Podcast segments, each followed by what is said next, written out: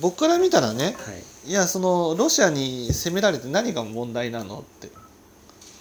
ね。うん。だってそれは画が変わるだけじゃないですか。ね。い。わゆるその新ヨーロッパ派からねはい。新ロシア派に変わるだけじゃないですか。ね。そのなんかね攻められたら嫌だから守らなくちゃいけないとでもね私たちの大事なものを奪われることはないわけですよ。大事な心までもね。奪われることはないんですよ。どんなに、ね、体制が変わろうとも、ね、普通に生活してくれるようにしてくれる、ね、だからそうもう本当に人間って愚かでね攻めてそれを奪ったらねその心までもその何ていうんですかね自分の思い通りになると。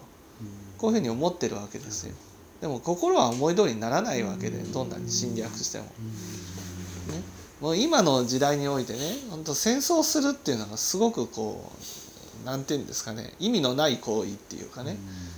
いやその商売したいならねウクライナのところにお金をややってね。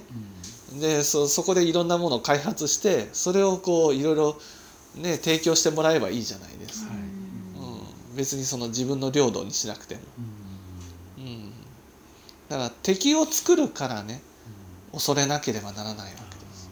仏教というのは敵を作らないわけです、うん、たとえねロシアが攻めてきたとしてもウクライナとしては守らなくちゃってなくてまあでもねその攻めたら攻めたで、まあ仕方ないなと思って受け入れる、うんね、受け入れたらね相手もその武力じゃないやり方をするわけです。そうですね。下手にやっぱりもう、まあ、徹底抗戦今そう徹底抗戦すれば。多分ね死者が相当出てですねそう。まずいと思うんですよね。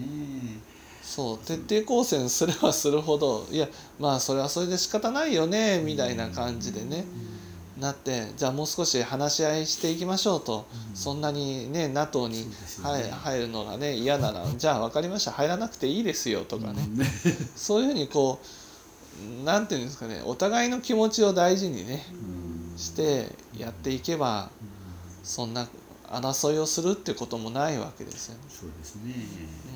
うん。いかがですよねやっぱり。そう、まま、負けたら恥みたいな。そう。いやガリガリなんですよ。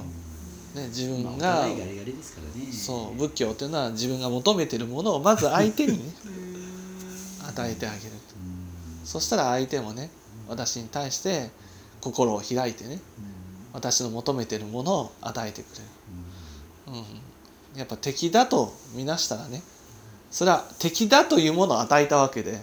そうしたら相手も敵だっていうものが返ってくる、ね。それは大体もう仕返したくなるのが人間ですからね。そうそうそうそうそうだからいや敵じゃないよ味方ですよってなったら相手もね味方ですよっていうのが返ってくる、うん、それが仏教の教えですからね、うん、そこにプライドとかそういうものをね全部捨ててね。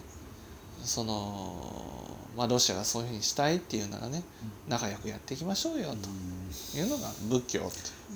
そしたら争いを起こしてまでねそんな国際批判を受けてまでねやろうなんていうこともうん。ないわけでね。ちょっと収まるかもしれませんね。そうそうそうそう。こちらのまあかつらく問題せずに、はい。うん、そこでその自分を守るために必死に、ね、戦うと。それはね人間の目から見たらね美徳かもしれないけどね。でもそうすると相手は相手でねもうもっと武力で徹底的にやってやろう徹底的に破壊してやろうっていうふうになって結局、うん、失われてしまう。いろんなものを失う。いいじゃん。政権変わって何が問題なのっていう。ね。親ロシア側に政権が変わって何が問題なの。ね。そんなに国が悪くなるの。わら、ね、変わらんでしょと。確かにそうですよね。そう。うんまあ、国民としてはね別にそんなにそこまでは入ってくれませんからね。うん。心まで奪われませんから。そう。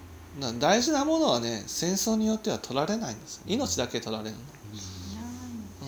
うん、命だから心まではね奪われないので、うん、だからそこは仏教的な考え方から言えばねロシアが来る。まあそういうふうになる前にねうんロシアと仲良くやってうん。いけばいいじゃないかと、来たらあーもう徹底抗戦でやっていくぞじゃなくて いやまあ別に、えーロシアが来たら来たでね仲良くしていったらいいじゃないかと、うん。そういうふうにやればねロシアも軍隊を派遣せずにね話し合いでやっていこうと。こうなるわけで。うん